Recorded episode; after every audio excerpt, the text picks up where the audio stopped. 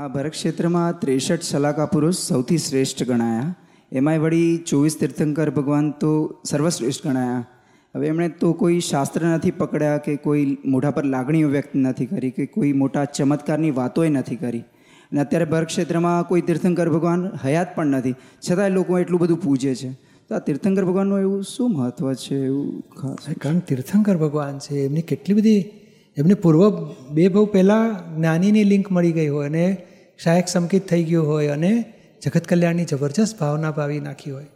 એ બીજ તીર્થંકર નામ કર્મ બંધાઈ ચૂકેલું હોય. આ ભાવમાં તો જન્મે છે ને, ત્યારથી જ એ નામ કર્મ ફળ આપે છે એમને. જન્મથી જ ત્રણ જ્ઞાન હોય મતિ શ્રુતવથી એટલે અને પછી દીક્ષા લે ત્યારે મનોપરિવ જ્ઞાન થાય ને થોડા વખતમાં કેવળ જ્ઞાન થાય. અને એમના દર્શનથી જ કેવળ જ્ઞાન થાય. એમની દેશનાથી હજારો લોકોના હૃદય પરિવર્તન થાય, સંસાર માર્ગ છોડી મોક્ષ માર્ગમાં ટન મારી દે.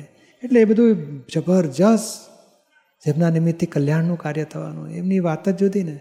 અને નિયમ છે કે બીજા તીર્થંકર આવે, ત્યાં સુધી જૂના તીર્થંકરનું શાસન કાળ કહેવાય. તો હવે જેમ બાવીસમાં તીર્થંકર હતા, તો ત્રેવીસમાં પ્રગટ થાય, ત્યારે બાવીસમાં તીર્થંકરનું શાસન પૂરું થાય ને ત્રેવીસમાંનું શરૂ થાય. ત્રેવીસમાં તીર્થંકર પાર્શનાથ ભગવાનનું શાસન સો વર્ષ ચાલ્યું. હવે મહાવીર ભગવાન આવે તો મહાવીર ભગવાનનું શાસન ચાલશે. થેટ એકવીસ હજાર વર્ષ સુધી. અને પછી પાછું છઠ્ઠા આરામાં તો બધું ખલાસ થઈ જાય. ધૂળધાણી બધું. એ તો પહેલાં આરામાં ધૂળધાણી પછી ધીમે ધીમે પાછું બધું પ્રગટ થતું જાય. એટલે આ કુદરતી છે બધું. એ શાસન શાસન એમનું કહેવાય. અને એમના શાસનમાં બધા સાધુ, સાધ્વી, આચાર્ય, ગણધરો એ ગામે ગામ ફરતા હોય ને લોકોને.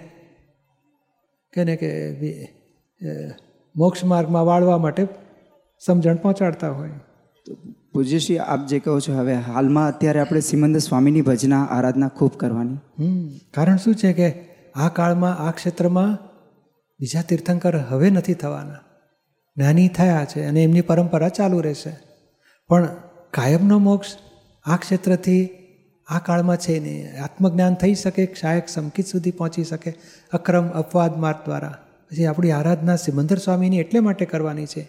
એમની ઓળખાણ એટલે માટે પ્રાપ્ત કરી લેવાની છે કે આપણો ધ્યેય આ જ રહેવો જોઈએ કે આ ક્ષેત્ર પરિવર્તન કરીને એમના મહાવિદ્ય ક્ષેત્રમાં, એમના શરણમાં પહોંચી જવું છે.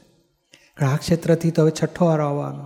અહીં તો ભયંકર વિપરીત કાળ વધતો જાય છે, કળિયુગ વધતો જાય છે, વિપરીત બુદ્ધિ વધતી જાય છે, માણસ આર્થ ધ્યાન રૌદ્ર ધ્યાન વધારે કરતો થાય છે, અધોગતિના બીજ નાખતો જાય છે અને હવે આ લોકો સાથે આપણે સંબંધ રાખીને અધોગતિમાં પહોંચવું નથી.